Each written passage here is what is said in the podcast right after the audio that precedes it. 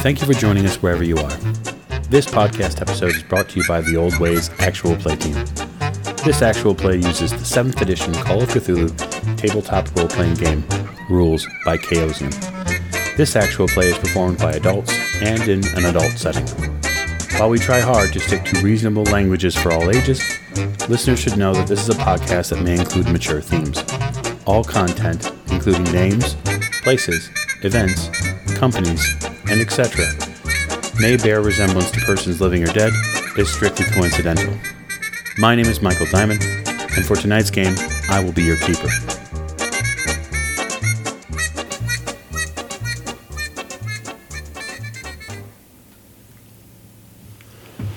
Okay, and we're back. So, welcome in, everyone. Thank you for joining us for another episode. Uh, you know me as Keeper Michael. And this evening, to my right, we're going to start off with introductions. I am Heather, and I am playing Anastasia Edwina Fairchild, Stasi to her friends, a weekly columnist and very creative and curious mind who, well, has her own secrets and wants to know a little bit of everybody else's. Just had an article uh, accepted. Just had an article accepted, she did. So, Yes, I there's did. some, some fun things coming. And then uh, across the table for me, Um, Jake playing Jack Doyle, private investigator. Uh, appar- uh, apparently, I break into stuff too. So, yeah, you have a lock picking, uh, uh, kind of a lock picking theme going. So, I don't know if we'll get to the point where you get to pick a lock this evening, but you have kind of a streak going. yeah, I mean, this will probably be the first time, and I've been in a game and I haven't picked a lock yet. So. Right, it may be, it may be. uh, and then to my left, Uh, Tiffany playing Maeve O'Shea, who is currently visiting her mother in Arkham. You are. You took a little trip away. Now the nice part is, is that since our last episode, Miss Stasi and Mr. Doyle uh, have not been aware of what you've been doing, which is kind of cool. So we'll maybe get into some of the stuff that you're doing in Arkham in a little bit. But what I want to do first and foremost is I want to start to my right with Miss who, after the events of the meatpacking facility, after everything Tragic, terrible. Indeed. Uh, you probably took a day or so to collect yourself, I'd imagine. I'd say a martini glass in hand, a bubble bath, and probably more than one.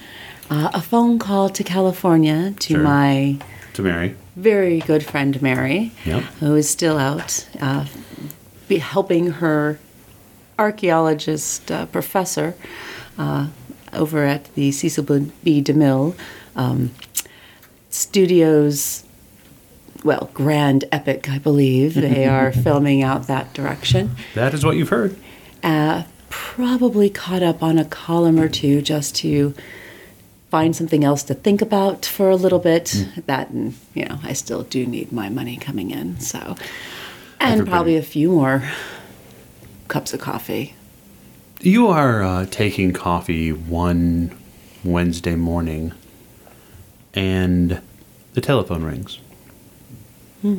It's about 11 o'clock or so in the morning. So you've had a moment or two and to wake up and to properly um, attend to yourself in the morning and then kind of set about the day a bit with some, some light writing and maybe some reading in the New American Magazine's previous issue because you know that uh, at least uh, there's a half a chance you might be able to pitch some of your stories to them. And that is when the phone rings. Hello. Stasi, darling, it's Mary. I have wonderful news. Mary, darling, how are you? I am wonderful. We are planning on coming back soon. Oh, we'll have to go out. We have to go get a party. We will. I. It has been such a wonderful time out here. The sun is unbelievable. Nothing like the choked dreariness of Chicago. This place beams during the day. I almost, um, I almost considered uh, looking into some lighter clothing while I was out here because the sun is so nice. Mm, and now you're just teasing. You know, I was I was picking in amongst some of the things that we'd seen out here, and I saw something that reminded me of a piece I think I'd seen in some of your stuff. Oh, a trinket, a shiny bauble. Yes, it, uh, I have it here. She, you can hear her kind of rummage a bit there on the on the phone.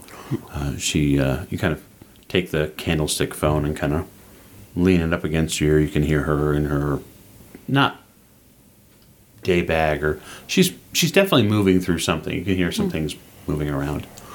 Here it is. Yes, yes. It's uh, well, it's a coin, and on one of its faces there seems to be some sort of symbol. Now, I, I spoke with a man, a local man here, who said that it it must have come from Peru. And then I remembered that you spent some time in Peru. Oh, yes, of course. Uh, just a brief, a brief passe. Uh, yes. Why? Why? Why? Why would? Why? What about the coin? Well, uh, we we had it checked, right? Uh, and the another local man here who deals with coins and with precious metals said that it's gold. It's real gold. It's not plated or or uh, uh, some sort of pyrite or or anything else. It's actual gold. Darling, you are in California. I do believe they had that called the Gold Rush State for a reason, but how lovely. You'll have to show me this beautiful trinket when you get home, darling. Oh, please, when are you getting home? I do miss you so. Uh, well, he said next week we're we're packing and organizing and itemizing everything that we've done here, and then of course he wants to talk to uh, hundreds of people before he leaves. He wants to make sure that he has his um, what did he say? He wants to make sure he has a, a few stakes in the ground around here, just in case uh, Chicago becomes you know less than pleasurable in the future. Well, you let him know that you are not going to be available for several days afterwards because I am going to have you all to myself again and again. Sounds wonderful. I have missed you, darling. I'm so glad, though, that it's ending on a good note. Hmm. It's been wonderful, and we'll be home soon. Take care, okay? I do. I love you, darling. I love you too. He hangs up the phone, you hear it click, and then you kind of sit back and in the pale light of uh, the day that comes through the room, you begin to grind a bit on what she talked about. You don't, you've known Mary for some time but you don't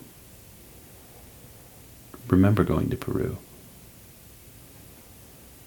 But she talked as if it was a memory you'd shared with, with her, as if it was a story you told. Now, you told a lot of stories in your life. Let's be honest. Some are more important to tell than others. Well, sometimes the stories sound better than the truth, but sometimes those stories have kept you protected. Mm-hmm. And so it's possible you think maybe you're. Maybe during one of your evenings out, you may have mentioned in a passing tale when you were out of the town that you spent some time in Peru. But as you think more and more about it, this coin, uh, the strange image she spoke about on it, you can't remember ever going to Peru or even ever telling the story that you'd gone to Peru. And so it sits and picks at you a bit there in the 11 o'clock hour. And you try to want you're trying to determine what she was talking about. And Mary's not one to lie. Love her dearly. She's a fairly straightforward and honest individual, maybe a bit naive, maybe a bit naive, but you like that about her. I do. You like that about her. Um, And so, Maybe she was mistaken. I'll I'll have to figure it out. I'm sure it'll come to me at some point if I said something. Hmm. the rest of the morning hours are spent between reasonable amounts of food, a proper drink, just to fortify oneself here at the midday, hmm. and a fair amount of writing time.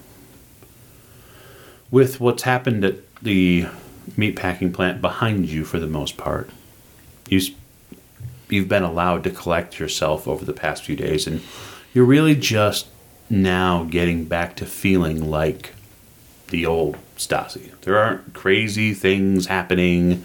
There aren't cultists trying to kill you or uh, strange creatures coming out of the earth. There's nothing like that. You're surrounded by people who have the most wild of thoughts and remind you of darker times. Indeed. Indeed. There's a knock at the door around about 12:30. Mm. Goodness. One moment. I'll go to the door after making sure I put on something, a robe to make it more appropriate because Yeah, you have your you have your nightgown and a robe and then the house coat. You have multiple layers to at least be reasonable enough to answer the door. one of the joys of working from home. You don't want to flaunt anything to the neighbors or to the passerbys. You're Unless I do. But I don't. you're a reasonable woman who decides to make those choices when she does. I do. When I don't. The uh, there's a man uh, at the door. A nice suit, hat. May I help you? Takes his hat off. Ma'am, I was looking for uh. Oh, there's a lady at the house. Mary. I'm sorry, she's away right now. I'm her roommate. Of course, he puts his hand in his jacket pocket and pulls out a card. It's a rather uh, large business card, maybe mm, three or so inches tall by about four inches. It's a bit oversized than the ones we're used to, to today. He hands it to you, or hands it over. I take it, I read. I glance at it. Uh, it says Jack Thompson, Antiquities Limited, Aventus Limited, London, England. Mr. Thompson, um, she will not be back for at least a week. Shall I have her uh, ring you up when she re- returns? Will, do you have a Um, a contact? Uh, yes, I can be found here uh, locally at the Chicago Hotel downtown. I'll be here for a little while. It was in regards to uh, a private matter. As you say. Well, as I said, she won't be back for at least a week. I appreciate that, ma'am. Thank you. Have a wonderful day. He, Mr. Thompson, is there any information that I could give her? I mean, I could, uh, if if she calls, uh, she does on something of a ba- regular basis. I could let her know. Uh, let's persuade. yeah, go ahead.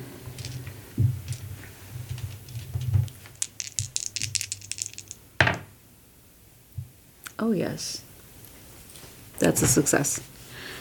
He uh, gives you a reasonably quick smile.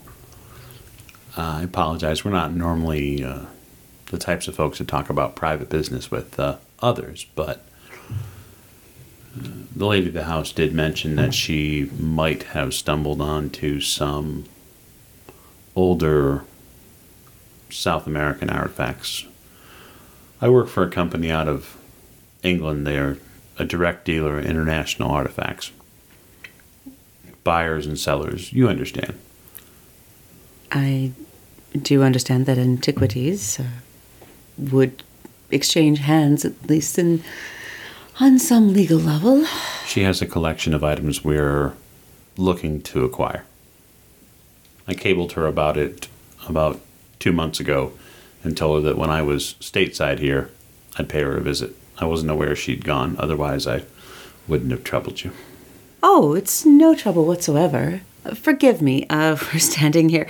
Would you like to come in? a cup of coffee? A proper drink? Please, I mean, you just came all the way from the hotel. Sure, sure, that's fine. He um, kind of glances back and tips his hat at the taxi that's at the boulevard, and then uh, you see the taxi kind of wave, driver wave at him, and then rambles off. He steps in, and takes his hat off, and um, finds a place for it. On the, Uh, the right there is fine on the table. Uh, what can I get for you? What refreshment? Coffee is fine, ma'am. Uh, cream and sugar. Oh no, black, please. I do always say that a little bit of coffee is much better, much better bite, without anything to dull the senses. Hmm. I go and pour him a coffee. Sure. So please tell me, tell me more. You said something about a woman of the house. I've, were you speaking of Mary or your employer? Yes, Mary. Okay. He takes a silver case of cigarettes out and lights one. Hmm. I bring back the coffee. Here you are. Cigarette. Oh, please. Thank you so much. Could He, you? he lights it. Those are definitely European. You can tell there's a difference, and of really mm, almost any character in the game, other than maybe Dr. Tottenbach, you'd be the only person to be able to tell the difference between American and European cigarettes. I have not had one of these in quite some time. May I compliment you on your brand? You may. They're Egyptian. Really? I spent a little time there about a year or so ago hmm. for Aventus. So there isn't much to tell, really. She cabled our office a couple of months ago in New York, and we received her cable afterwards in the London office, and then we cabled back. Other than that, I haven't spoken to her over the phone yet. Oh, well, she's been out in California assisting her uh, professor with this new desert epic that I suppose one of the directors out there is filming. And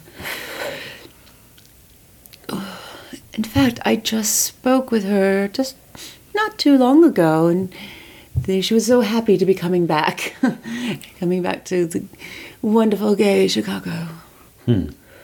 Did she mention when she'd be back? A week, you said? Approximately a week.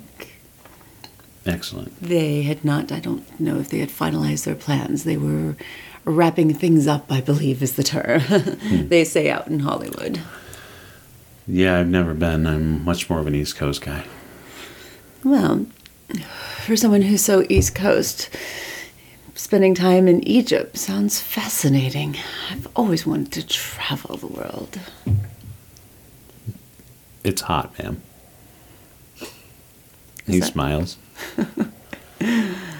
If that is all you have taken away from the colorful nature of something so exotic, hmm, it's almost disappointing.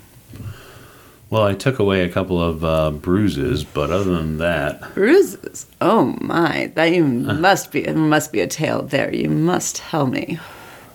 some of the some of the marketplaces there can get a little rough. But uh, we did acquire some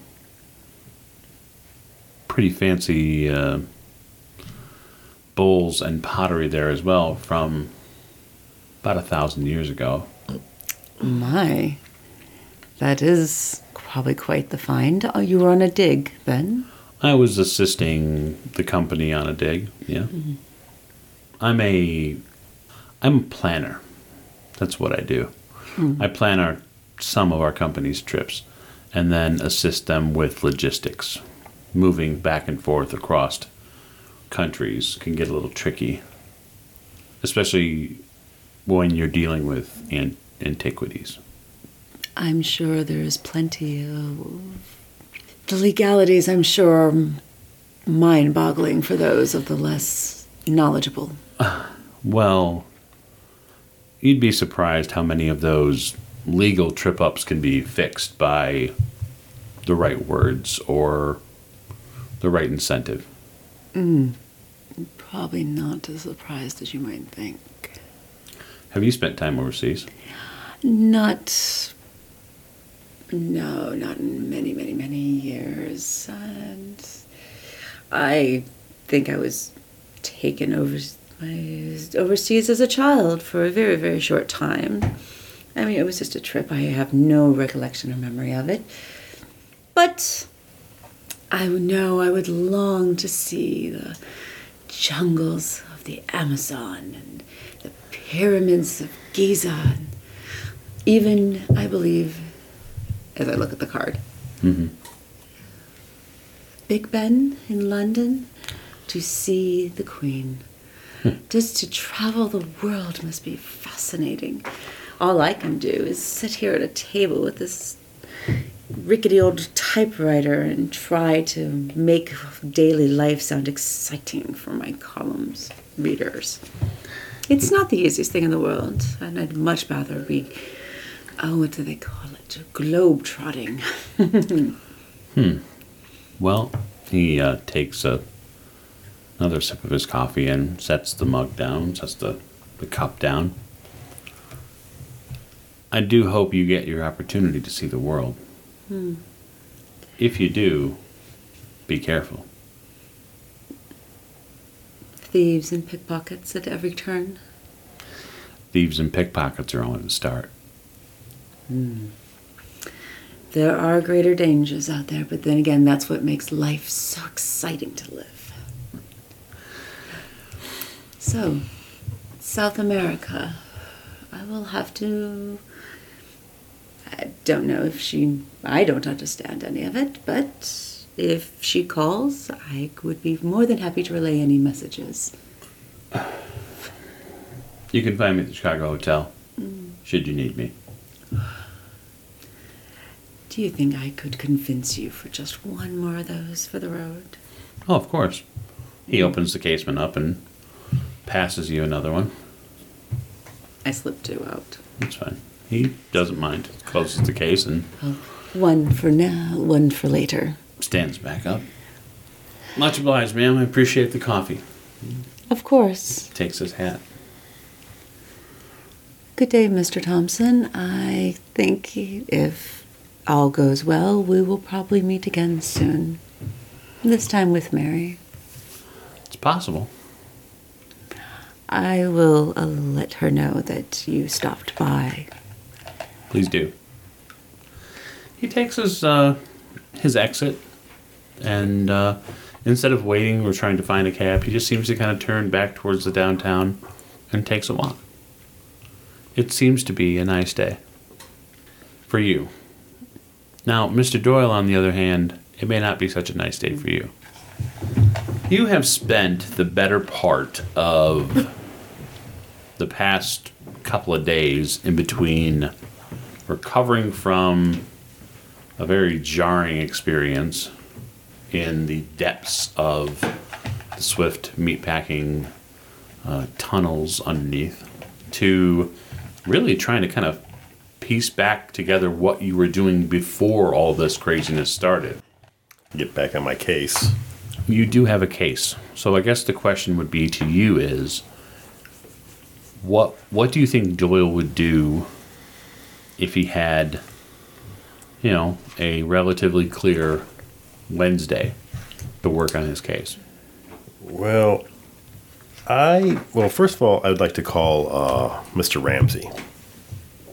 Okay. Let him know. I'm, I'm sure his secretary picks up. Or, Uh yeah. Yeah, his secretary does pick up. yeah, uh, I this is uh, Jack Doyle. I wanted Mr. Ramsey to know that the murderer has been apprehended. I've been cleared. I want to thank him for all his help, and if he ever needs anything, to give me a call.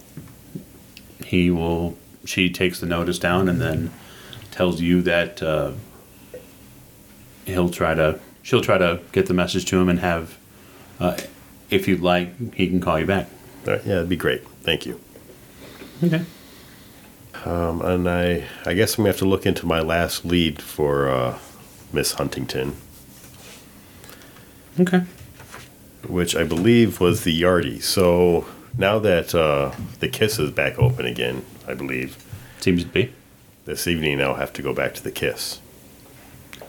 That's a brave move. Okay. Well, yeah. Okay. Yeah, you spend the day probably just kind of prepping the office a bit or getting things put back into center. check my mail. You make a couple of stops. When you go to the office before you go to the kiss, you notice that there's a note on your door. All right. Uh, the note says in short, Doyle, I have a tip for you on the woman you were looking for, and it's signed Jimmy. Yeah. Okay. And you assume it's probably the driver That's the only Jimmy I know offhand. At this point, yeah. Uh, so at some point, you you hopefully you'll be able to meet up with him. He's Right. he may have a tip for you. So And I, he, I know he works at the Kiss, right? he works around the area. Okay. Uh, you're not really sure why he works around the area so much, but you know he's a driver. Do you wonder? Yeah. No, I know why he works around the area. I know who owns the Kiss. You have a good idea on who Yeah, owns it. I, I know what he does. He makes money driving people around. Yeah. Exactly. It's an honest living. Uh, so you head back down. Uh, I guess the question would be is, which entrance are you going to use? Because you know that there are multiple entrances. I probably don't have any idea which one Jimmy usually uses when he comes in and out. No. No. May O'Shea does, but that's because Right, she yeah. used the entrance. I don't think I've ever been in that entrance or. No, we were because that's where we found your booze. We were in the garage. No, no, that was at the uh, meatpacking plant Oh, was it at the Yeah. packing plant? Okay. when we My broke bad then. when we broke in the first time. I, Oh, I, I wouldn't. I, And found the case of booze. I would not go back there No, No.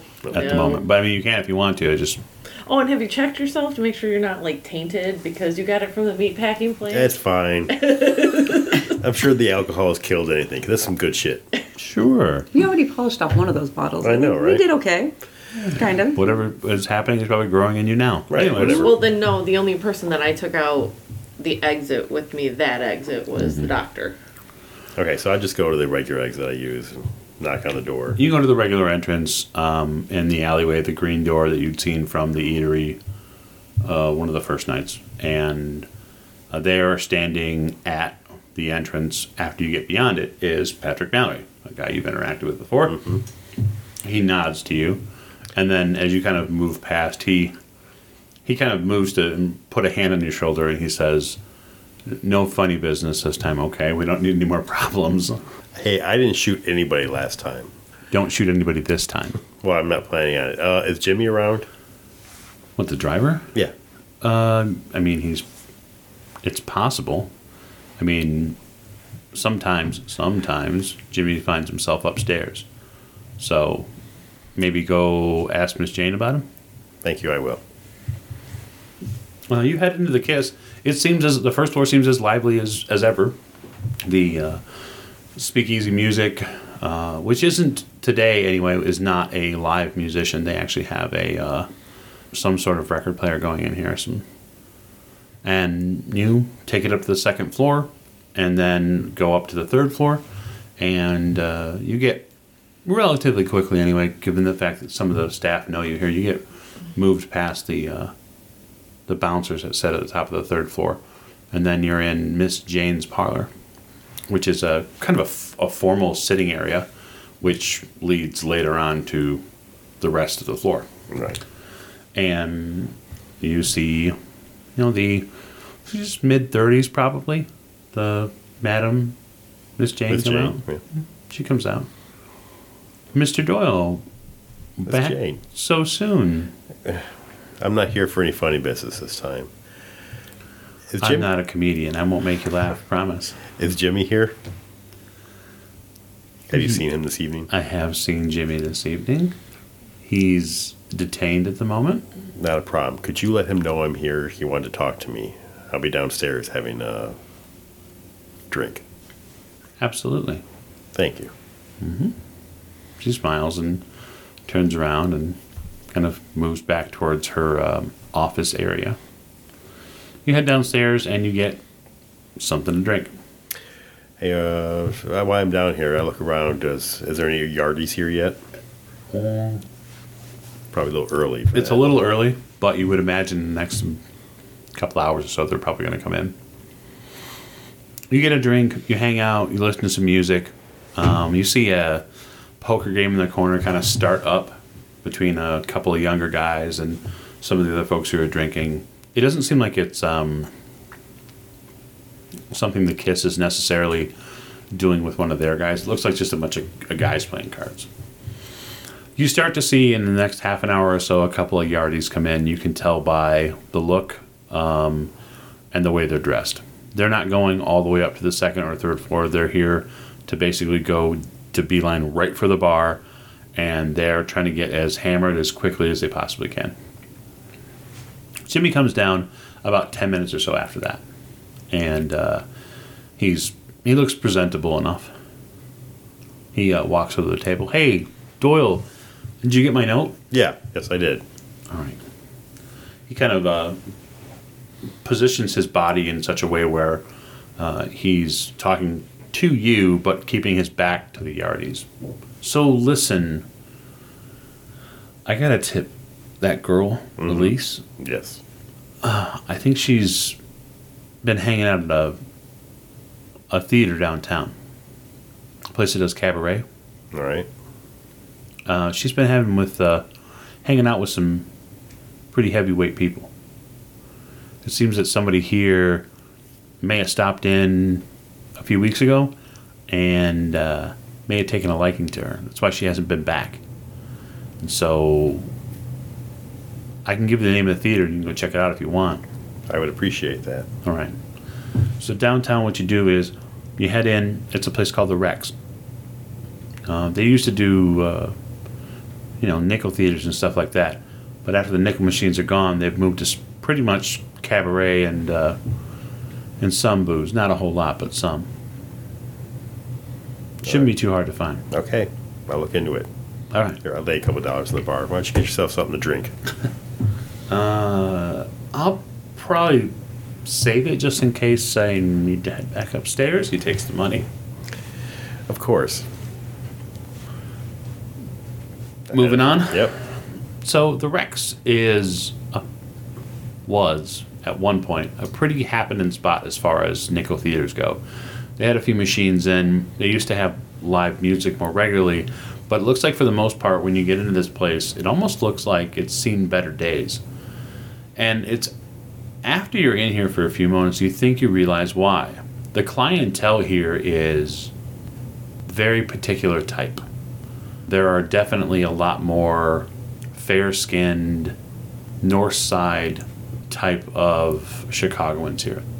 Over in the corners, there are what you would you would deem regular customers.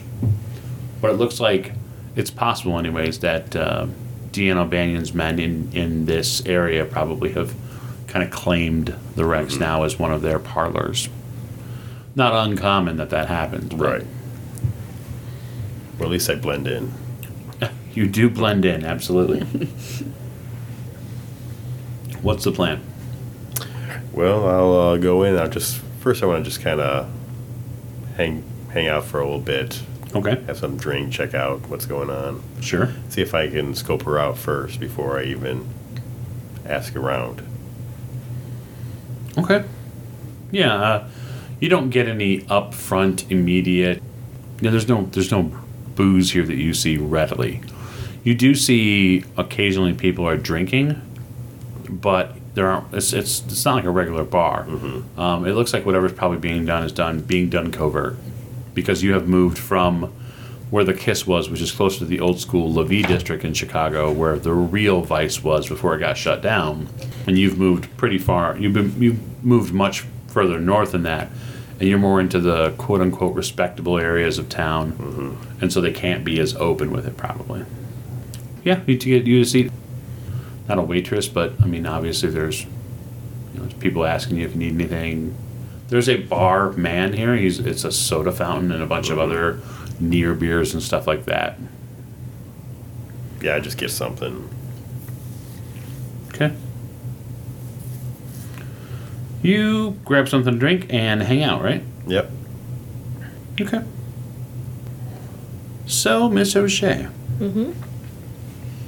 You wake up on a Saturday morning in Arkham, Massachusetts. Yes. And you get the distinct feeling that you probably should have eaten dinner. Probably. Yeah. And you didn't. And your stomach is reminding you that you probably should have eaten dinner.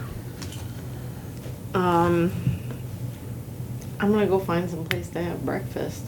I suppose. Okay. Um, it's it's not hard. the The place you're staying at has um, a kitchen, and they will make you breakfast. That's not an issue. Um, other than that, there are restaurants and uh, the such in Arkham, but they mostly only open at you know dinner time. So there might be a couple of places where you can get lunch, but lunch is several hours away. Yeah, I'll have some breakfast and then before I go check in on my mom. Okay. You grab something to eat, and then you head over to uh, Arkham Asylum, which even in the daytime, Oh, no. First, I'm gonna go check at the university, figure out where Christopher went. okay, um, it's a Saturday, but you, there's at least half the op- possibility that he might be at the university. You walk over to the university. That's um a bit of a walk from where you're at, but not impossible to get to. Obviously, um, the university campus is not bustling, but there's a fair amount of folks that are uh, spending their Saturday in and out of some of the buildings. You go to the building that you met him in previously, where he was working at, uh, and there isn't there isn't a rece- you know receptionist or any sort of greeter person there on the weekends. It looks like, but you are free to maneuver around the building. Yeah, I guess I'm gonna try and find the his department and see if I can find his office. You do. Uh, it takes you a good 15 or 20 minutes. You're up and down in some of the different uh, floors and classrooms and, and symposium areas, and it feels a little weird to be inside like a, a proper university. And it's important to remember that in this universe that Arkham is on, uh, Miskatonic University is, is on par with uh, Harvard and Yale and all sorts of uh, Ivy League schools. So you get the same sort of, um, you know, old and ancient uh, buildings of education. There's a lot of there's a lot of that here, um, but you do find his office eventually, and uh, in the in the small crack there is between uh, the door uh, and the space beyond, you do see that he appears to be working at his desk. Um, I guess I'll knock on the door and You knock on the door. Uh, he looks up from what he was doing and kind of takes his glasses off and rubs his eyes. yes, Maeve, come in, please. I'm. I'm sorry. I got. Just come in. I'll walk in. He looks exhausted. He looks like he hasn't slept. What happened last night? I was pulled away by an emergency here at the school. I had to head back. I had to deal with a student that had um, had an issue. Okay. He holds up a sheaf of paper, and you see all sorts of strange writing on it. Like familiar strange or Oh, you're not sure. It's a little strange. Um, Unfortunately, what it does do for you is it makes your brain feel all weird again for a second. You're not sure if it's because you think the writing is strange or because your brain wants to think that the writing is strange. Um, but one way or the other, that doesn't appear to be regular old English. So what is that? It's whatever they were writing. Unfortunately, the student had to be sedated. Now, in my classes with the metaphysical studies that we do, or at least the philosophy around them, uh, there are some texts that we deal with that are a little different. Sometimes it takes students to study them to get to understand the theories that have been used.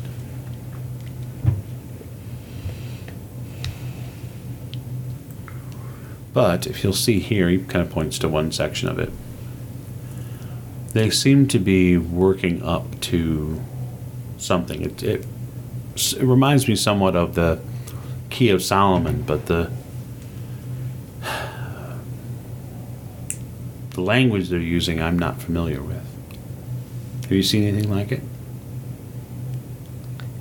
I, I don't know if it's like it. I've seen strange writing, yes. Where? Um. Also, people having issues in Chicago. Hmm. Interesting.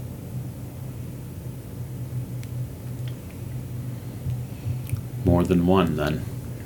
Yeah, yeah. A whole group of them. Really? Yeah. What can you tell me about them? Um,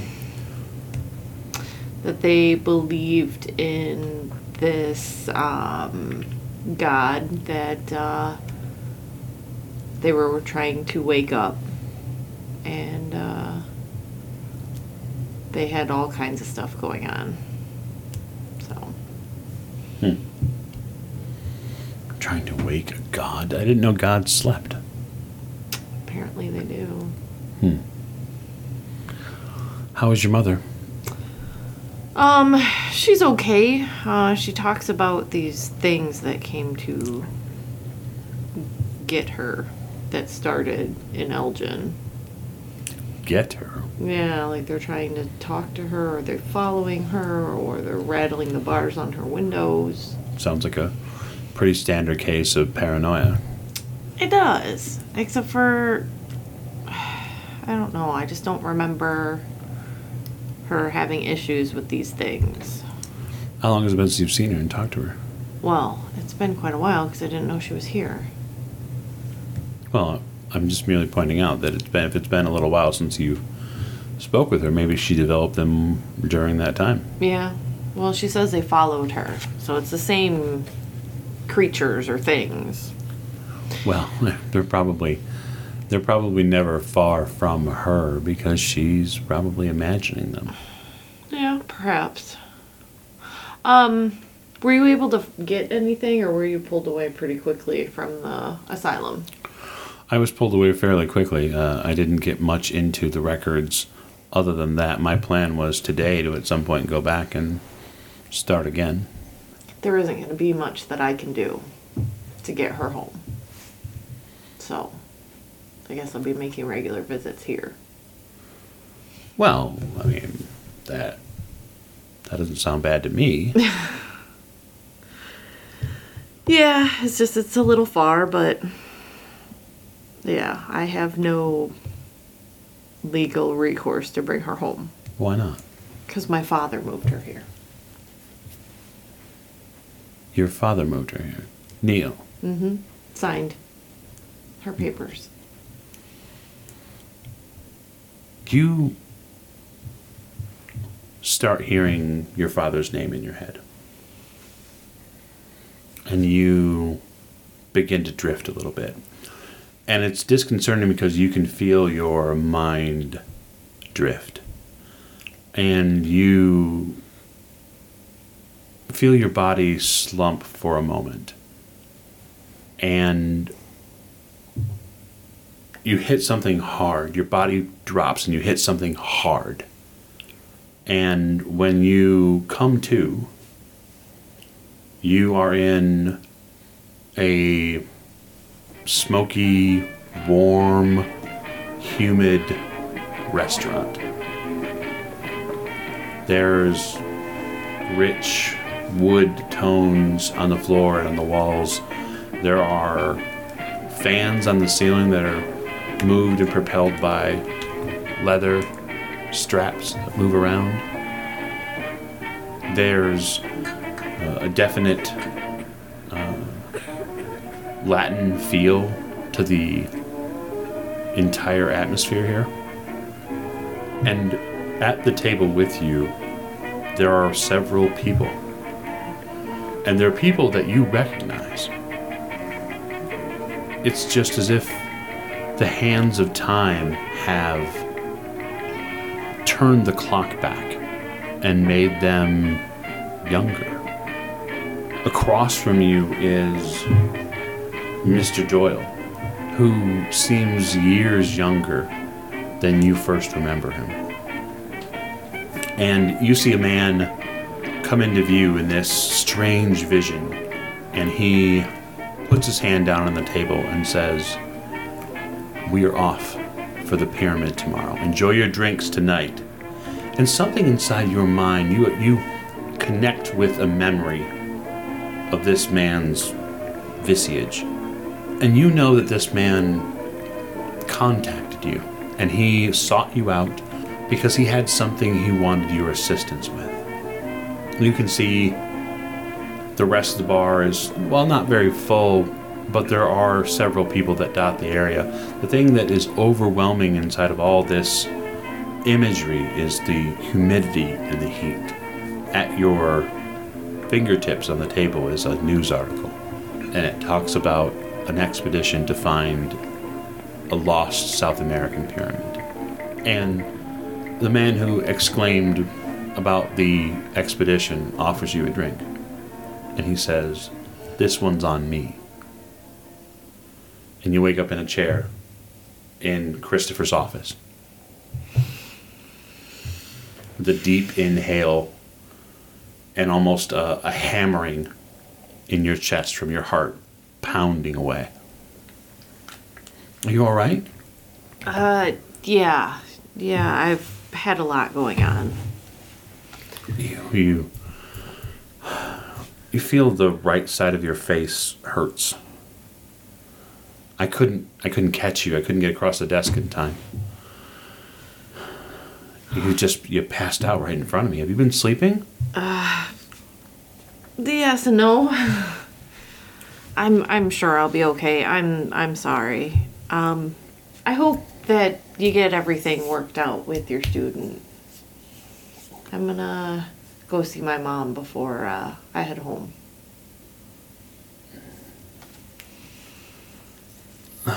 He helps you up just from the chair. Maybe if you need anything, just at, just let me contact. Call me. You know how to get a hold of me. Yeah. I can be on the next train to Chicago anytime you need. Okay. Well, the only favor that I'll ask is keep an eye on mom and make sure they're treating her okay when I'm not here. Well, she'll have an advocate here with me. I'll uh, continue my checkups on her. It might be useful if you talk with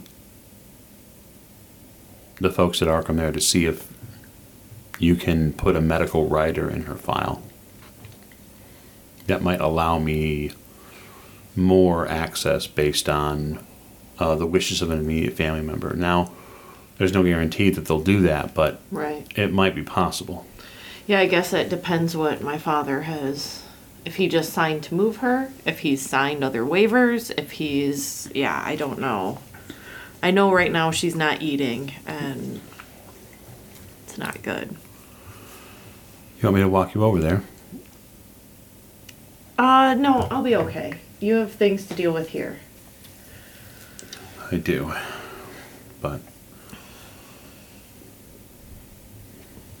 I will, uh, yeah, I'll say goodbye to you before I leave. okay. He walks you at least out and down the hallway. Just to make sure that you're steady. you can still feel the humidity in your nose and in your throat as you kind of unclog it with a full breath of that kind of crisp northeastern air. Yeah. I will, uh, yeah, head over to Arkham. Okay. Um, I'm gonna see the doctor first if I can.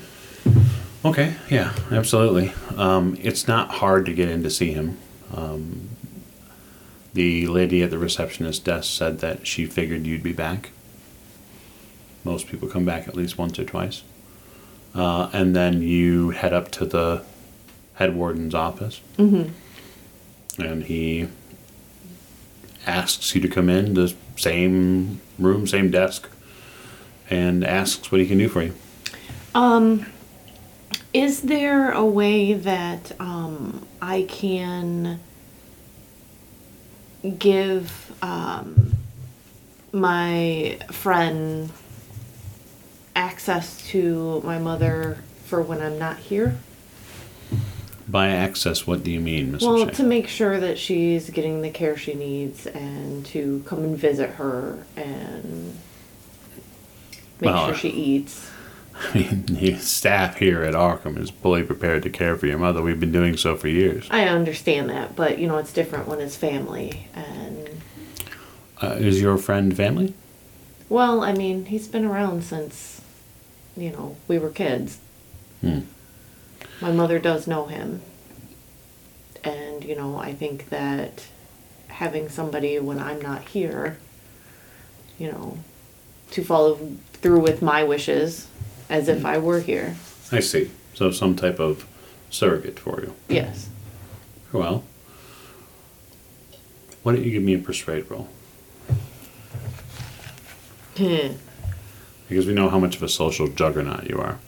Well, I at least have points in it. Yeah, good. See? You're fine. Oh, sweet. That's a 19. Uh, so that is a hard roll. Very good. Check the box. Yeah. He kind of assesses you a little bit visually and says, uh, I understand that some of the friendships that we make at a younger age, even if they may not be uh, with family members, they, uh, they sure feel like it. And I don't mean any disrespect to you or your staff that you're not. I just want her to have a, fa- a you know, a friendly face, I a under- familiar face. I understand, Miss O'Shea. If anything, when you're in such a place and attempting to recover, uh, the more friendly faces, the better. Yeah. We'll, uh, I'll order our nurses and orderlies to allow your uh, family friend uh, some access to her, although I will draw the line at any uh, medicinal procedures or any bloodletting or something like that. no, he's not a medical doctor. Uh, he's a professor at the university. Ah, Miskatonic, Professor. We have several who uh, visit our patients here. Oh, well, I think you know him, uh, Professor Cross. You uh, you see his his facial expression change a little bit. I wasn't aware that you and Professor Cross were friends. Well, we grew up together, pretty much. Went to school together. Hmm, interesting. Yes, it seems you are probably around the same age. Hmm. Well, uh, Professor Cross is uh, has a bit of a reputation. You understand. He's a good man, but he does. He's rumored to to dabble in things uh, strange things, you understand? Things that are not what we would call medical science. Yes. Uh, clearly, you don't know much about my father, and that's okay.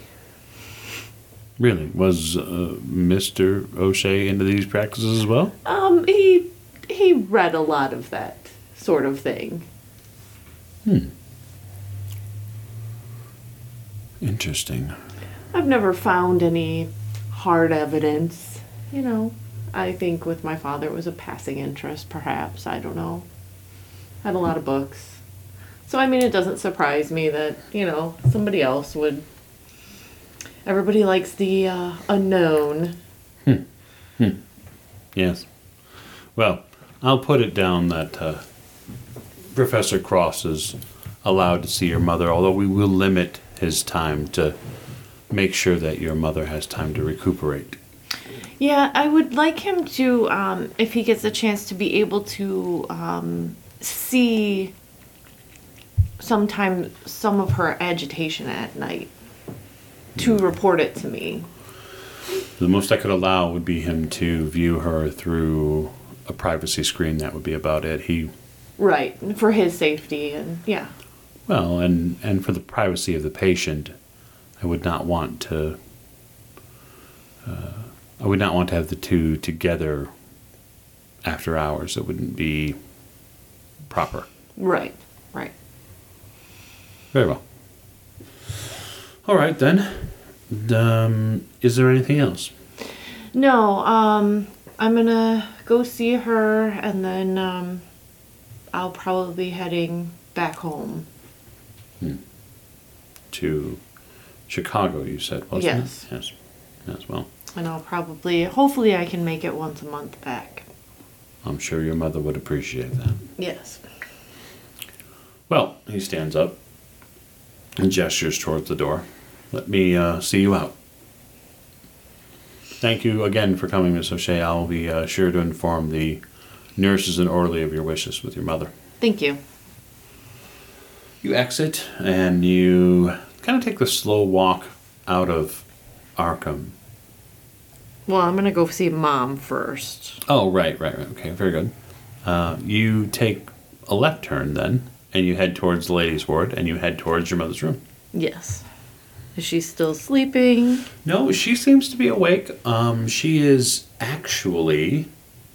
She has a small desk pulled up near where her chair is, and your mother is drawing. Okay. A previous pastime of hers from when you were small, you can still remember. She used to draw with charcoal quite a bit. And she seems to be drawing some sort of swirled circle. There seems to be a lot of motion going on in whatever she's doing. And she's doing it with uh, a piece of charcoal, but she's also using the tips of her fingers.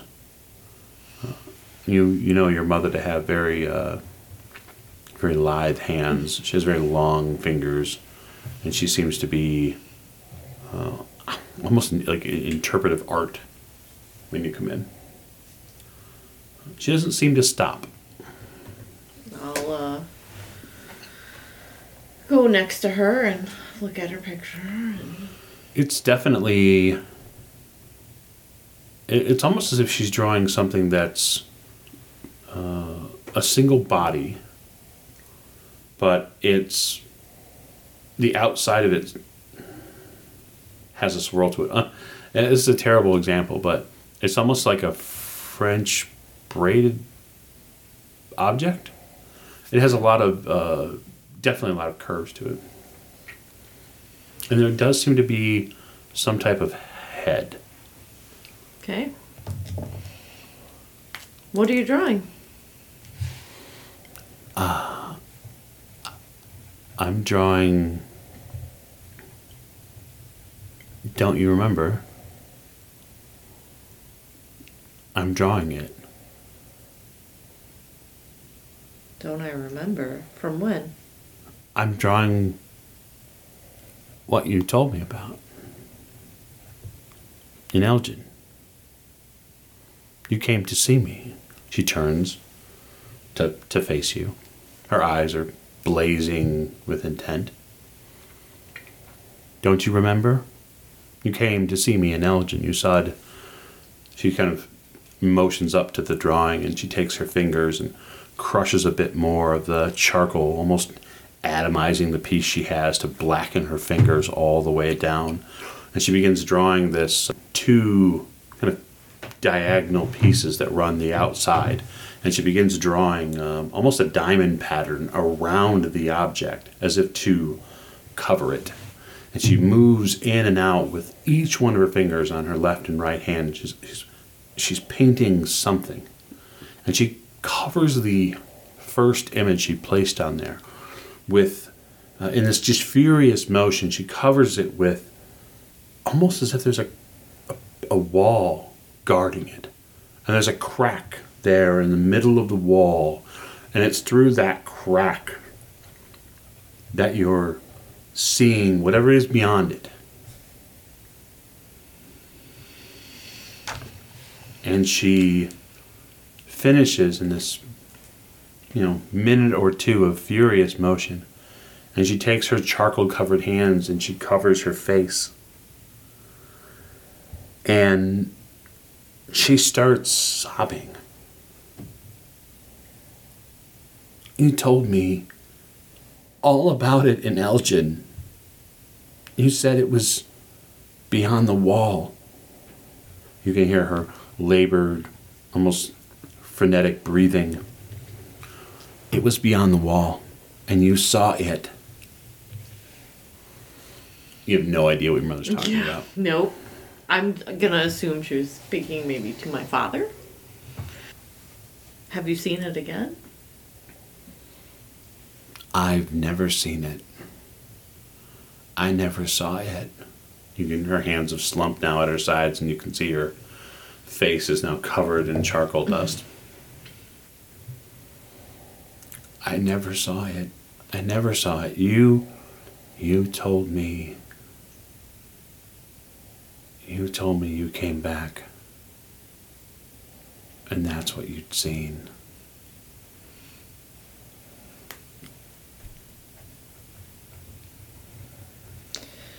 Okay.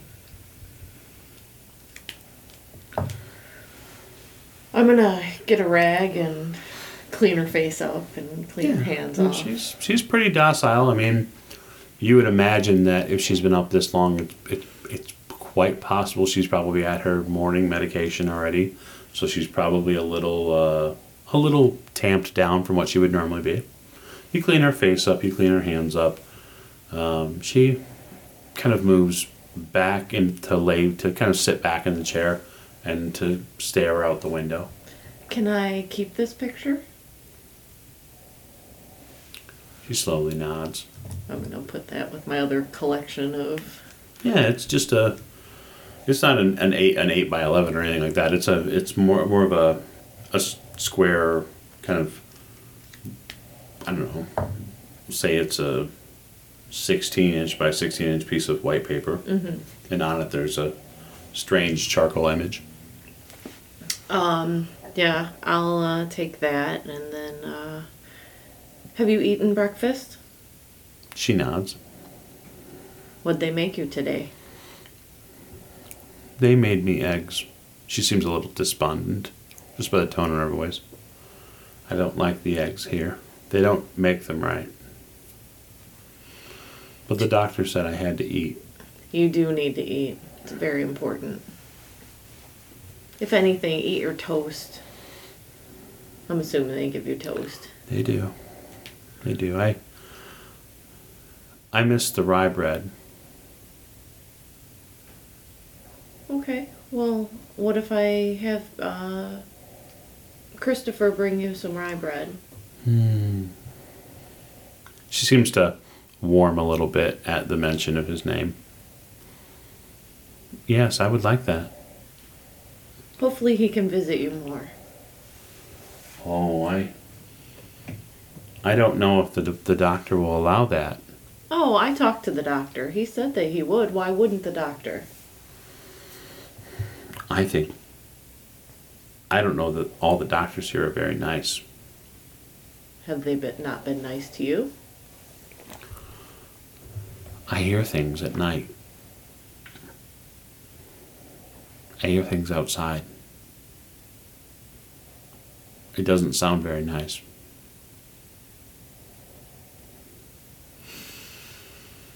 This, is, this is a very similar refrain that you heard from your mother the last time you were in here. Right, right. Okay, well, um, I'll talk to Christopher and I'll make sure that he can come back.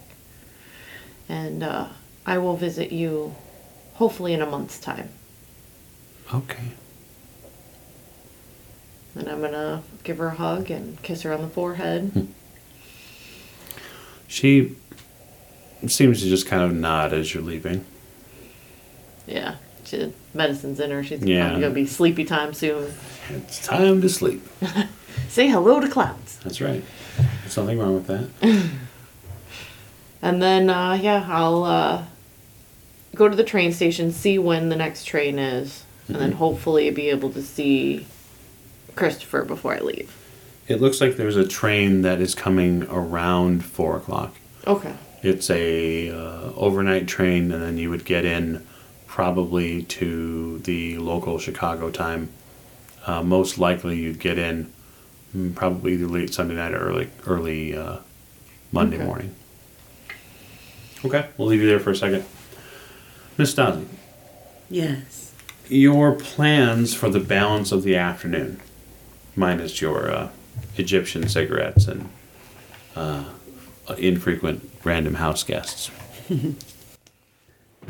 I think I am enjoying a bit of solitary right at the moment. Okay. Considering the past events, I've had more than my fill of other people for a few days. Keeping up on the paper and the radio, perhaps, though.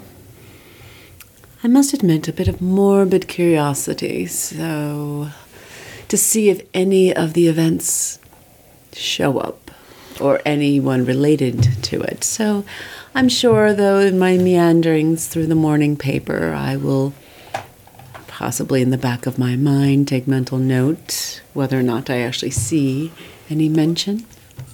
You do a bit of a deeper digging on it, and you don't find any mention directly of the packing company or the stockyards in a direct reference to something terrible or terrifying or altogether unholy that might be going on there, even though it seems that it is. What you end up noticing with your kind of journalistic eye is that there does there exists on a kind of a back page a, a deeper deeper page. There does exist a story about uh, one of the companies that has been involved in the meatpacking industry lately. It has to do with the railroads. And it does reference that that they have had some difficulties making regular deliveries to certain areas of Chicago uh, because of delays on the actual rails. Now, why this makes a difference to you is that you remember the building's position being very close to some of the older rail lines there. Yes. And so while there isn't any direct reference to it, the rail line, the deliveries, it does seem that, at least possibly, that whatever has happened there, it being a few days after the actual events have happened, there may be some reverberations going on down there. Uh, and quite possibly someone is trying to deal with the problem long term, which might be creating slowdowns. Not that you're probably going to be interested in running down there and checking anytime soon, but Certainly not on my own. I'm maybe a fool in love, but I am not a fool in whatever was down there. yeah, no, no, I, I, I know her better than that. I'm, I'm sure that you would. Uh, that's probably one of the last places you'd look to go. Beyond that, I look for any mention of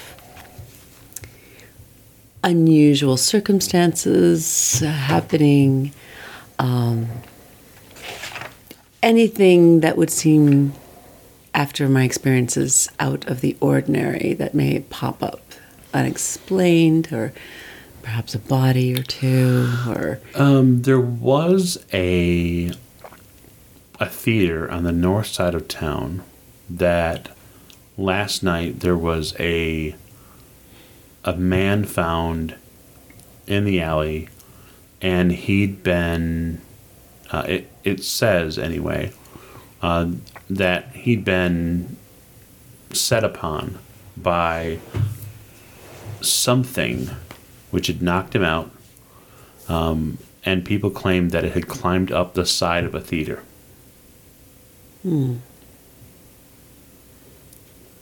Something.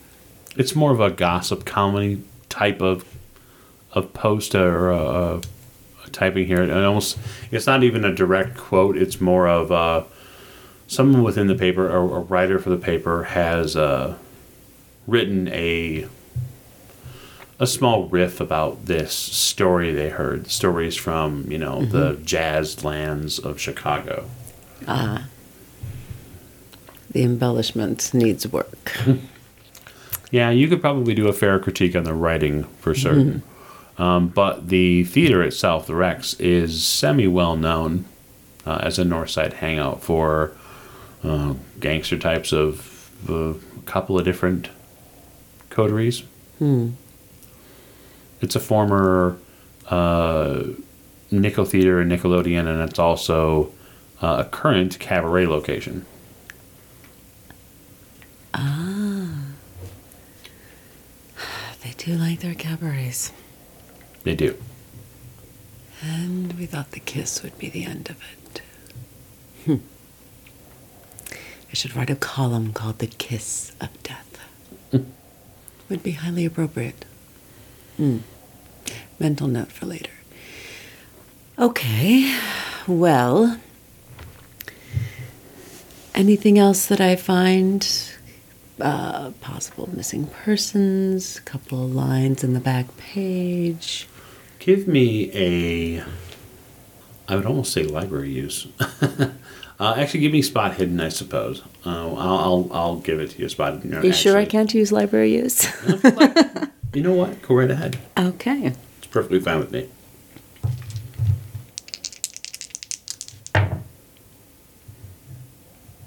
And that did me no good. Unfortunately, not. Okay.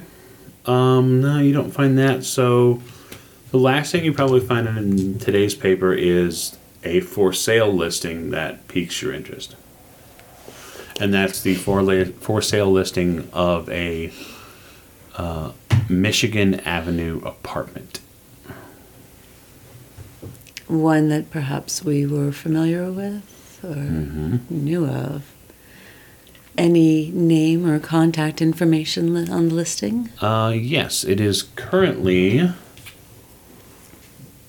being sold. Let me find the uh, actual company. So I have it here for you.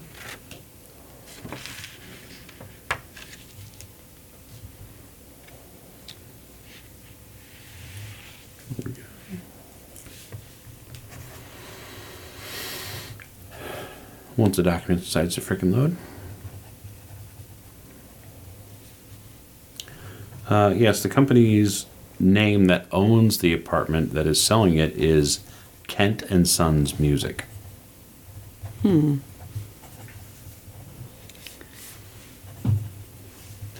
But the apartment uh, listing and the apartment number is the exact apartment number and listing that Mr. Doyle and Mr. Forsyth went through when they were investigating Mr. Swift. Yes. It seems it's up for sale. Well, it seems Mr. Swift may have had some contingency plans that we did not know about. Not entirely surprising considering his pull. Hmm. Well, is there a phone number Um, or some kind of. yeah, there's an inquiries. Hmm. I jot down the information. Okay, it's a local number. Let's see what we can find out, shall we? Mr. Doyle, as far as the theater goes, are you looking or waiting for this lady to walk through the door? Is that the idea? Well, I was kind of hoping that maybe she would uh, show. Okay. I mean, You you hang out there for a little while. Um, you see a couple of other groups come in. You see another. What you're fairly certain, having been in Chicago for a few years now, you kind of got the uh, you know, the relative rundown of what some of the folks here look like. Um, you see another group come in, and they are definitely north side outfit. So things could get real interesting here if there's a problem. So far, everybody seems to be playing nice, but it's not going to take much. These are two groups that definitely don't like each other. Right. I really hope there's not another uh, shooting here because I don't need to be at yet another. Yeah, you don't. Yeah, no. Um, you hang out for a little bit, and then uh, after a while, you're not really sure how long you can keep hanging out here with nothing to do. All right. When I came in, is there anything around here? A restaurant? Or, Yeah, there are diners and and uh, and restaurants in the area. You could maybe try to go sit and scope the place out if you want to. Yeah, I'm gonna try that. All right, you head out. Give me a spot hidden roll.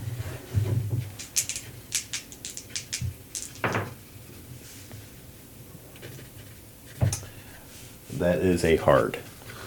Uh, there's a car about. There's a bunch of cars out front when you when you walk out. Two or three of them are running, and they have people in them, drivers in them. Uh, you take a look ahead of those cars because they obviously draw your attention. And when you look ahead of those cars, you see what you think is anyway a very matching description uh, of a woman getting into a car with a fairly nice dressed gentleman. And what piques your interest is the fact that she's wearing a fur shawl. Just like they described. Yep.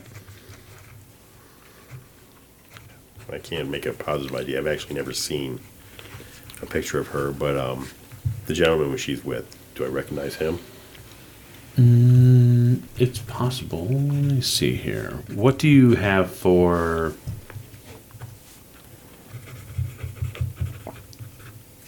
Hmm. I guess give me uh, an I an edu roll. Seems reasonable. That would be a hard. The man she's with, you recognize. At least you're fairly certain. You might need to get a closer look at him specifically, but if that's who you think it is, that could complicate things a little bit. Uh, the man she's with might be uh, a man named Louis Alterie. He is a fairly well known member of the Chicago North Side Gang. He is also, at least in police circles, because you used to frequent police circles, uh, he is a he's well known as uh, an assassin. He's somebody who reportedly ha- kills and enjoys it. Can I head that direction, see if I get a better look at him? You can absolutely head that direction. He's got a traditional dark suit on with uh, kind of a striped tie, and he has a thing about wearing hats, uh, and that's what makes the picking him out a lot easier. He does not wear a traditional fedora most times.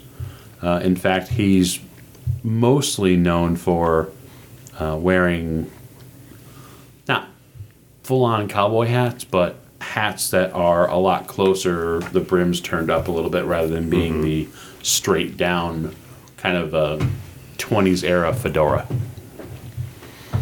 Why don't you give me a. Are you? I'm assuming you're attempting to be unobtrusive anyway. Yeah. Okay. Pretty well stealth. Or, Yeah, absolutely. That is a 41. Well, I failed.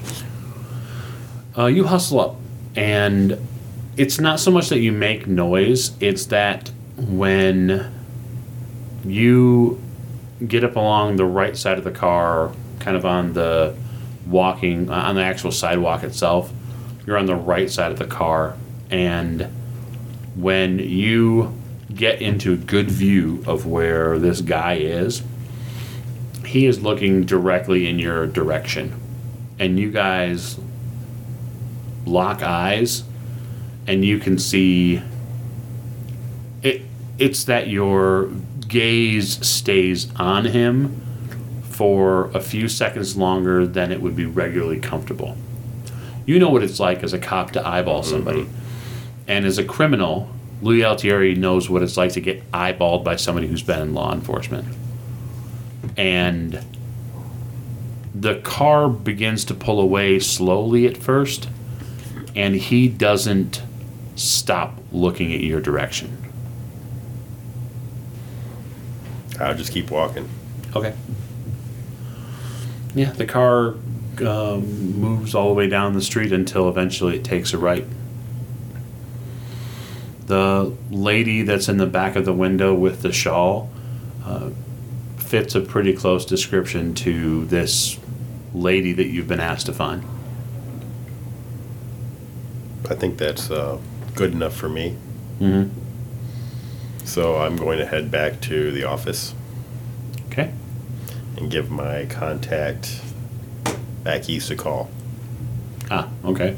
for the uh, the job. Ah, okay. You're gonna ring them. Yes. Okay. You ring them. It's uh, it's late, but you know, I mean, if it's not too late, I guess. Depends on how late it is. eh, it's probably late. But you figure that any update is better than no update. All right. Okay. That's what the answer is, I assume. They do answer. Good evening. This is uh, Jack Doyle. Um, yes, Mr. Doyle, you have an update for us? We do. Uh, I believe I have located your uh, ex daughter in law. Yes, it appears that Elise is here in Chicago and she's in the company of a uh, a connected man. A con- oh, Yes, a connected man. Uh, very dangerous man. I see. Well, uh, y- you have to understand, we need her uh, back here. Right.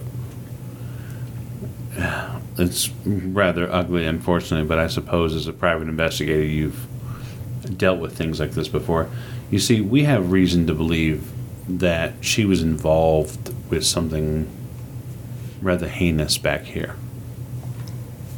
And she's been on the run now for some time. Right.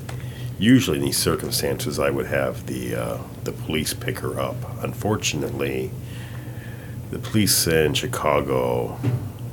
Let's just say they have two. They serve two masters. Mm, sounds like the police here in New York. Yeah. Is there a way that you can circumvent these police and and uh, acquire her? I will see what I can do, but it will be a delicate situation. Well, the family here is willing to double our investment in the investigation if you can make sure that she's on a train back east soon.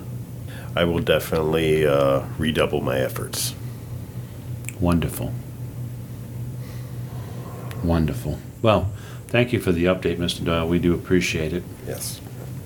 Much obliged. All right, I'm going to call tonight's session right there. And so, what I want you to look forward to next week is uh, Miss O'Shea coming home, probably. Mr. Doyle probably getting into a whole bunch more trouble. Uh, and then, hopefully, hopefully, Miss Stasi has uh, a wonderful evening planned ahead for her. Because, after all, she should get at least a little fun in before Mary gets back. Or I have a very fateful phone call to make. You may indeed.